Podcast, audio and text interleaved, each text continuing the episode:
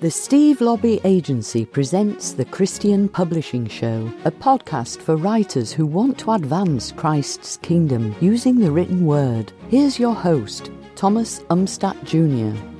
So, what is advertising and how do you use advertising to sell more books? This and more we're going to discuss today on the Christian Publishing Show. And joining us is the expert on ads. His name is Chris Fox. He's published over 20 novels and has a series of nonfiction books that teach writers how to duplicate his success. Chris, welcome to the Christian Publishing Show. Hey, thanks for having me on, Thomas. So we should probably start off by asking the question what is advertising and how is it different from marketing? Because some people use those terms interchangeably, and I think that's a, uh, a trap. I found this very scary when I was first getting into selling my own books because I didn't understand the difference between two of them. And it is really simple. And I wish somebody had broken it down for me back then. Marketing is anything that you do to get your book into the hands of your readers. And that can be passive marketing, like designing an amazing cover that when they walk by it, they can't help but pick it up. Or it can be more active advertising where you're trying to find ways like maybe being on a podcast like this one, only for your chosen genre, so that maybe readers are hearing about you. Things like that all fall under the umbrella of marketing. And one flavor of marketing is advertising. Advertising is quite simply exchanging money for um, for visual real estate somewhere. You're, you're, getting an ad on Amazon or Facebook or BookBub or any number of sites where readers theoretically are browsing for their next read, so that you have the chance to be selected. Um, advertising is great, but it's it's not the be all end all of marketing, and that's why it's important to understand the difference. Yeah, as I like to say, all ham is pork, but not all pork is ham. Uh, so while all advertising is marketing, not all marketing is advertising. And if all you do to promote your book is advertise, that is a really expensive and difficult way to do it because there's a lot more to uh, promoting and selling a book than just paying for people's attention. So you're talking about book covers. Now the book cover has more than just the impact on the bookshelf. It also affects the ads. What have you seen in terms of placing the book cover on the ad and what works and what doesn't uh, in that regard? You can boil um, all ad images and your cover, your book cover itself, down into symbols. So there's going to be some sort of symbol on that cover a dragon, a cowboy, uh, a, a, spaceship, whatever your thing that you're into is going to register in your reader's brain. And that's your opportunity to do the whole a picture is worth a thousand words. If you can show them visually, this is something you're interested in, then that's half the battle to getting them to buy your book. That's right. Because part of the goal of the cover is to communicate very quickly the genre of your book. So that as soon as somebody sees it, they're like, ah, I'm the kind of person who's into this kind of book. Or as they probably say in their head, this is the kind of book that's for me. this is the kind of book that I'm looking for, or the other way around. And I, I, a mistake I often see is authors who have beautiful covers, but they're a cover for a different genre and uh, that makes the selling of the book harder but also leads to bad reviews because someone bought the book thinking it was x and it turns out it was y and they're then they judge it based off of how close it was to what they thought it was going to be.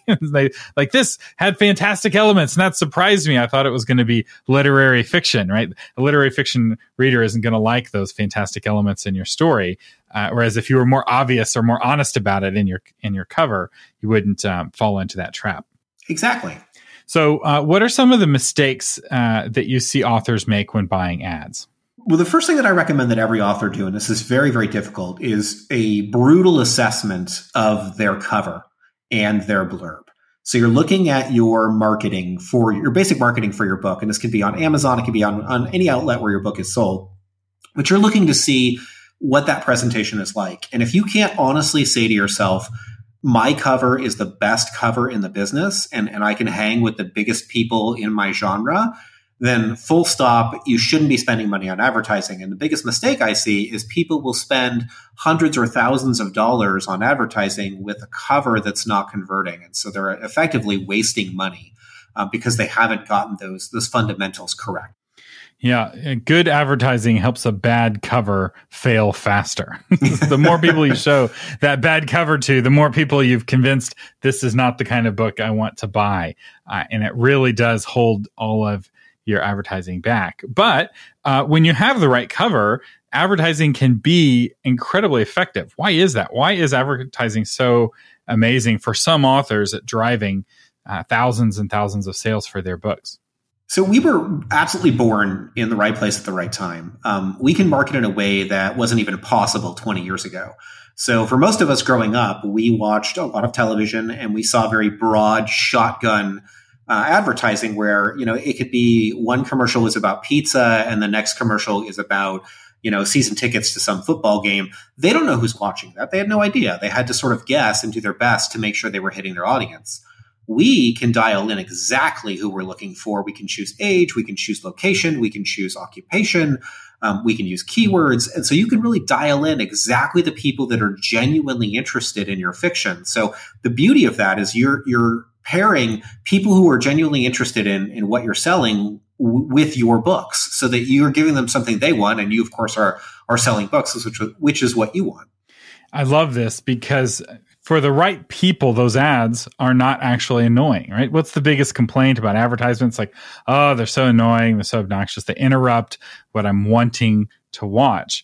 And yet, if it's what they're already looking for, or if it's a good fit for what they are the kind of person who wants that sort of thing, they don't see it as an ad. They see it as content, right? When you are on Amazon browsing through books, you don't feel, oh, this book that's in the same genre of the other books that I'm browsing, that doesn't feel like an ad because it's something they're already showing interest in. And that targeting, whether it's on Amazon or Facebook or BookBub or whatever, uh, really allows it to be more effective because it doesn't make sense, right? To do radio ads or television ads, uh, you could you could buy those, right? You could call up your local TV station; they'd be happy to sell you some uh, ad space. You know, it's two or three thousand uh, dollars a spot for advertising on your local TV station, depending on uh, what market you're in, and that will be completely wasted money.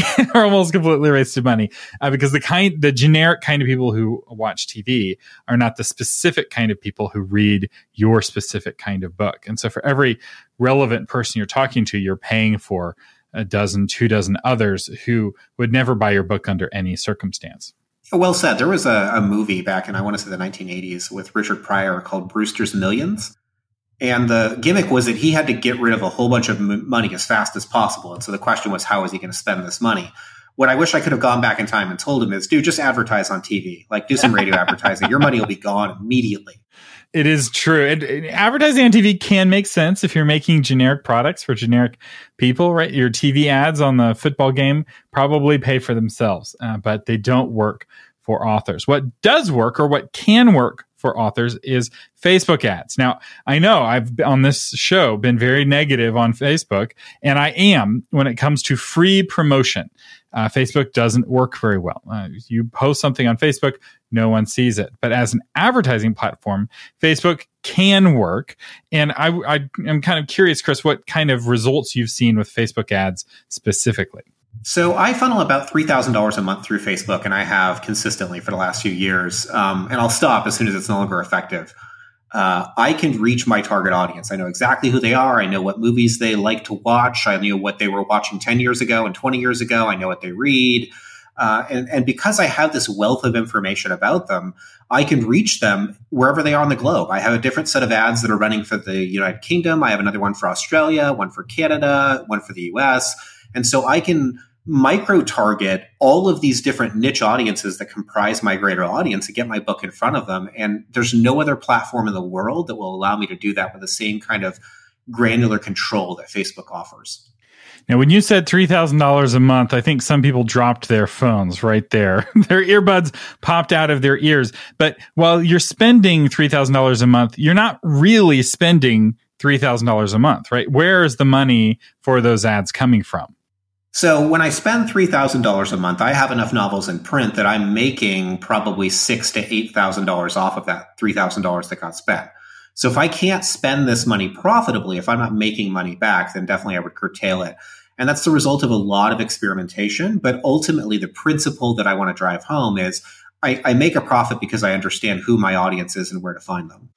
So one way to think of this is the first month you spent three thousand dollars. I know you didn't start spending that much, but let's just hypothetically imagine it for the sake of making the math simple. Then and then you made five thousand dollars, let's say, again for simple math. The next month you still have those 5000 from the last month and so you can take three of those thousand spend them on the ads for the next month and you bring in 5000 and effectively you're making $2000 a month in books that you otherwise wouldn't be making kind of moving forward into the future. So the the ads pay for themselves. It's not like you're having to go out and find $3000 every month. You're happy to spend that money. You know who wouldn't want to spend $3000 to get $5000 back right? If there was a, a bank that gave that kind of change everyone would want to go there. And so while advertising is expensive effective advertising is actually less than free. It, it actually makes you money to do it it's a little bit scary because you know you're spending this money without knowing for sure that you're going to make money. So i could spend this money and then end up getting you know very few sales and, and effectively losing money. So it's a little terrifying. I think it's especially terrifying if you're playing with your own money as an author. Um, but if you learn how to do it well you can can make uh, quite a good living off of that skill now, you can use Facebook ads for more than just making money. And I do want to talk about this because uh, we have a lot of uh, traditionally published authors, and advertising their book on Facebook may not make sense because of the uh, royalty structure. But you can use Facebook ads to grow your email list that then helps you sell books in other places. How, how do you recommend authors do that? Especially, let's say, an unpublished author who's trying to get a publisher interested in them and they need 2,500 people on their email list. Uh, how do they use Facebook ads to help build that email list? I would put together a short story or a segment of my book that was going to be coming out that was incredibly engaging. So the first three to 5,000 words make it incredible, or write a short story that's just amazing, your best work ever. I would spend a little bit of money to get a decent cover made, and then I would give that away for free. And I would use Facebook ads probably to promote that. I would zero in exactly who my audience is. You can choose again by age, gender, location, whatever you need to look at. Uh, and then I would try to give them this story and let them read it. And what would happen is if they like that story, uh, they're going to tell their friends about it. So not only do you get the sign up of the person originally reading the story, and they're maybe a little bit excited about when your novel comes out, but you're going to generate some buzz. So you can use Facebook to get that initial list and get that exposure, to get likes on your Facebook page so that when a publisher looks at you, they see, oh, 2,000 people like this author, you know, maybe they've got a little bit of a following. So you can really start generating that buzz before you're even worried about getting published. On our other podcast, Novel Marketing, we recommend this exact same process. And it's interesting because we've had listeners who, in their first week of running ads, got 700 new people signing up to their list and other listeners who have done the first week of ads and got two people signing up for their list. And so this is one of the interesting things you can find out right away if you found an audience for your book very quickly. Like you can see the results and very inexpensively, right? Because it's a lot less work to write a short story than it is to write a whole book. And if people aren't going to download your short story for free, they're not going to pay to read your book. And not everyone has found the right audience for their writing or has learned how to write the kind of books that people want to read, right? How do you write the kind of books people want to read? You write the kind of books that people want to read. as, as you are the king of this, one of you, we should give a shout out. You wrote the book Write to Market. Uh, so real quick, I know this is a little off topic, but real quick, kind of summarize your case there for Write to Market and why that's a good idea from a business perspective. Sure. So there are three tenets to writing to market. The first is you want to write in a genre that you know has an audience that can sustain you financially. So it's big enough and there's enough people there that you can make a living. You want to find the intersection between that group of things that that are currently selling and what you enjoy writing. And this is absolutely critical. I mean, there's a lot of ways that you can make money in the world. If you're going to be writing to market, if you're going to be studying a market and then turning out something that that market is interested in, it should be something you want to write. So uh, as an example, the very first book that I wrote to market was Destroyer. It was a military science fiction novel. Um, I wrote it to market. I looked at the market and I looked at the other books in that market and I sort of figured out what the emotional resonance that people were seeking was. And once I understood that, I synthesized a new story that was similar enough that they would like it. But a lot of people may consider that to be selling out, the idea that you're writing something the market's interested in. But I got to be clear, I, I, had a lot of fun writing that book. And, and it's because I picked that intersection between a big market and something I was excited about writing. And I don't think there's anything right wrong with this, right? Having that kind of servant's heart of like wanting to serve readers and write the kind of book that they already are wanting to read. A lot of authors like, oh, I have to be, you know, do something that has never been done before. And what they don't realize is that if it's truly something that's never been done before, you literally have no market. there's no there's no built-in fan base. Uh, and sure, you may be the first person to write an Amish book, and it's so successful that Amish books become the sensation, right? And you just created a whole new genre. Uh, but that only happens once or twice a generation. You know, it's not very very often somebody like uh, J.R.R. Tolkien writes a fantasy book and kind of creates epic fantasy as a genre, as separate from fairy tales, uh, which you know it's hard to imagine. But before Tolkien, you know, you had fairy tales, and that was kind of it, right? You had the old stories, uh, and this as a new genre didn't exist until he wrote the book that created the market. But that's very rare. It's a lot easier to write the kind of books that people already want to read. And advertising works better for those kinds of books. It works not as well for a book somebody has never even heard of, right? If it's completely outside of the wall, like I have often wanted to write uh, a book about Cyrus, King Cyrus the Great of Persia, but nobody reads books about Persian history. It's not a genre with an audience, right? And it's not a genre. I couldn't buy ads to get into, you know, historical fiction readers because a lot of people read historical fiction are wanting, you know, English, you know, 1700s. But if you wrote about Pharaoh Khafre from Egypt, on the other hand, then people would be eating it up. Right, because there's a market for that. Or if I wrote about any Roman, right? Julius Caesar gets a new book about him every year. Uh, Benjamin Franklin gets a new book about him every year. There, uh, you know, certain historical eras already have fan bases and others don't. So that's just one of the things you kind of have to keep in mind as you approach the market. Am I approaching a market that exists? Is it a market full of passionate fans? Or am I approaching a market that doesn't have passionate fans? And uh, you can have a market that exists that doesn't have passionate fans, right? There's people who buy ketchup. Pretty much everybody buys the same ketchup. And then there's people who buy hot sauce. Hot sauce fans are much more passionate. They care very deeply about their hot sauce. They watch YouTube videos about people eating hot sauce, right? Like that's a big passionate market. Whereas no one's passionate about Heinz ketchup. We're all like, yeah, that's good.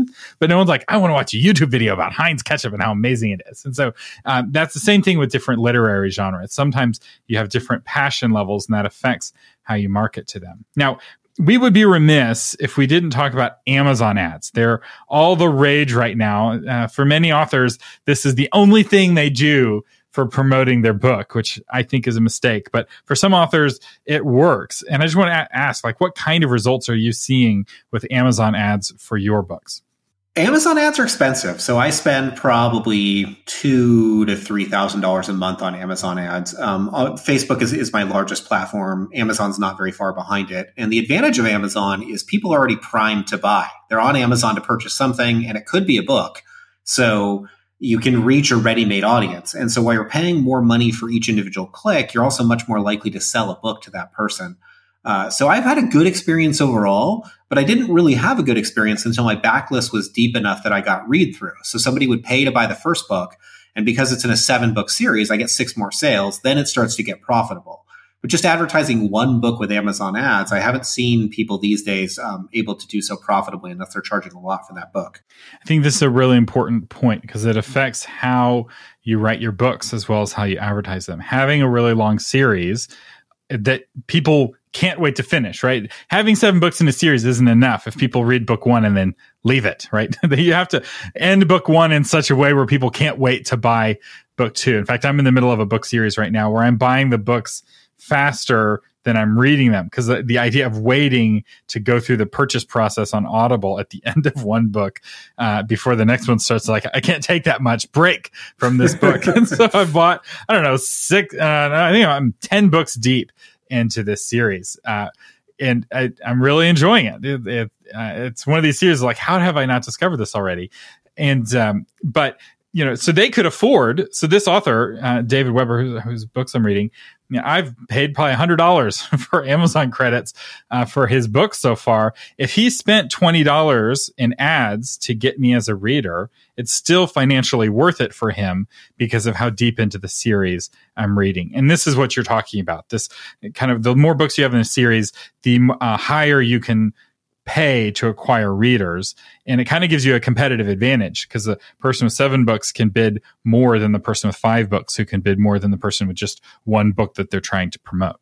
Yeah, it's huge. The the advantage you get when you have a long backlist because I can afford to spend five dollars to sell a copy of the first book when I'm only charging four dollars for the book. So it looks like you're losing money, but if you have seven or ten or twelve books in the series, or like David's got, I don't know, 40, 50 books. I was just at a conference with him recently and uh, he doesn't know how many books he has in print. So if you ask David how many books have you published, he says, I don't know.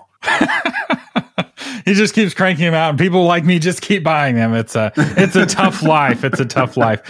So all right. So we talked briefly about amazon ads and i totally agree that the advantage of amazon ads is that you, you're it's kind of like you're there in front of customers when they're ready to buy. It's kind of like buying an ad at a bookstore, right? And this is something that publishers will do from time to time. They'll buy advertisements, on shelf advertisements, to, or in the store, other way, other places advertisements to promote a book.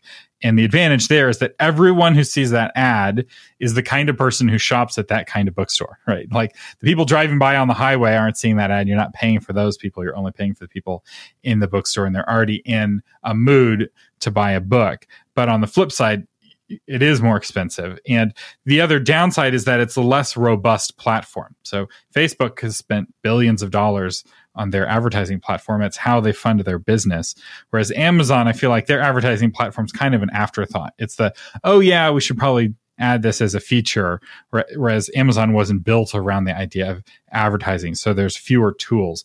Have you seen that even out or is it still that Amazon's got the less kind of robust uh, platform?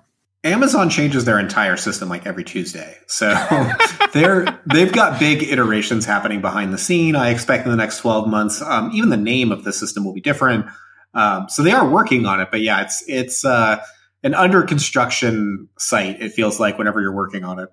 I will say that's how Facebook was in the early days. So I was buying Facebook ads back when they were called campus flyers, when Facebook was college students only. So I've been advertising on Facebook since I don't know, 2006, I think. And I have seen a lot of iterations in the Facebook platform. And the Facebook platform went through that same evolution where it's like every six months, it was like a whole different Facebook. And now it's matured.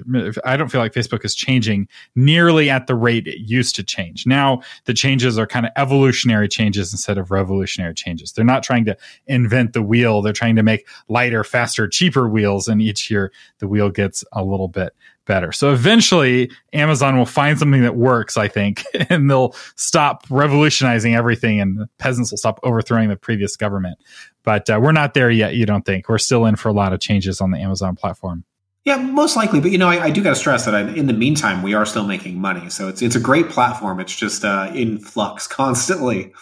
And I, I, will say it was easier to make money in the early days on Facebook because all of that complexity scared people away. And so you were bidding against fewer other folks. Clicks were far cheaper back then. Do you remember when you could just tell your audience something, like make a post on your wall and they would see it? oh my gosh, it was amazing. You could talk to them for free. Some people think you still can do that actually, and they're always stunned that no one seems to know what they say. The real power of like things spreading on Facebook is not in people posting to their wall. It's one-on-one messages, right? That text you get from your wife or from your best friend telling you to read the read this blog post or buy this book. That's the power of Facebook, that in advertising.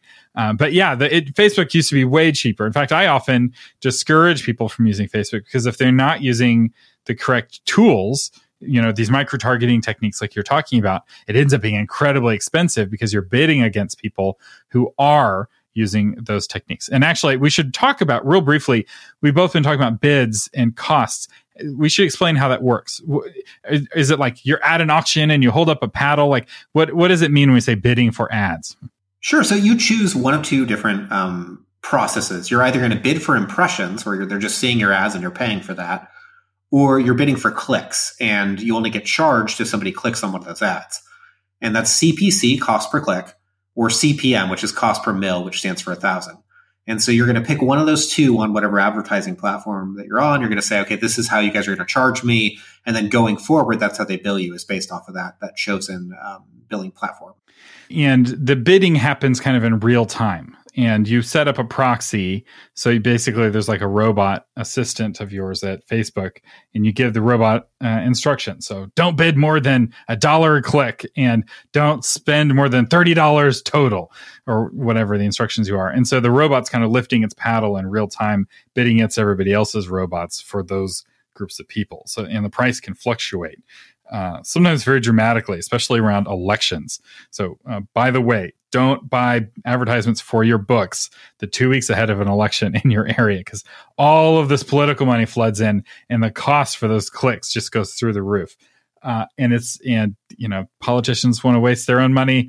That's great. Don't let them waste your money by driving up your your clicks. I, I, realize there's no elections coming up for a while but as somebody who's been in the game for a long time i'll tell you october on a presidential election year gets weird in facebook ads world in terms of pricing. So just keep that in mind. Um, don't make any long-term decisions based off what happens uh, before primary or before uh, a major election. So we're, we're almost out of time. Didn't mean to get off on that uh, tangent. Not taking any political sides here. All the parties buy ads. Um, but uh, what what is real quick? I want to talk about the third kind of uh, leg of the stool. So we talked about Amazon ads. We talked about Facebook ads. Let's talk real briefly about BookBub ads. What's a BookBub ad, and how is it different from the other two? So BookBub figured out very early on um, that readers like free and cheap books, and that they were going to use the internet to find it. And so they have accumulated, I don't even know how many millions of readers at this point.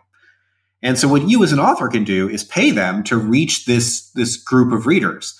And the holy grail of, of author promotion is getting a BookBub ad in your genre where you're one of the few books that they're going to mail out that day and say, okay, here's five books that are on sale for 99 cents. And, and let's say that, you know, 2 million people are going to see that. So we're talking potentially thousands and thousands of sales. Um, but BookBub also does pay per click ads where in the side of that email where you're seeing these other books, um, you can do your own ad and you can design exactly what it looks like. And you can say, hey, click through here and buy my book. So you can advertise in both those ways, but the, the long and short of it is you're going to be included in mailers that go out every day to millions of readers in your genre. And if you go to Amazon right now and look at the top selling Kindle books of the top 30 Kindle books today, whatever day it is, there's a very good chance that 20 of those books were the books mentioned in that day's BookBub. like that's how powerful uh, this email is. It just really determines who the bestsellers are, and it explains why books shift as bestsellers uh, day to day. And it's always really impressive for those ten remaining books that are number one without being uh, a BookBub. It's like, wow, something's really special about that book if it's able to maintain that level of sales uh, day after day. Now, we have just scratched the surface of covering um, advertising. Like we've kind of talked in vague terms about what it is and how it can be used by authors. W- what we would like to do, what Chris and I are going to do, is we're going to have a webinar uh, where we answer your questions about book advertising uh, on we'll talk about amazon we'll talk about facebook we'll talk about bookbub uh, and whatever else you have questions on and I'm going to be hosting it with Chris. It's going to be live. So it's going to be June 25th, 2019. So for those of you listening in the future, I'm sorry. I have to get a time machine if you want to listen.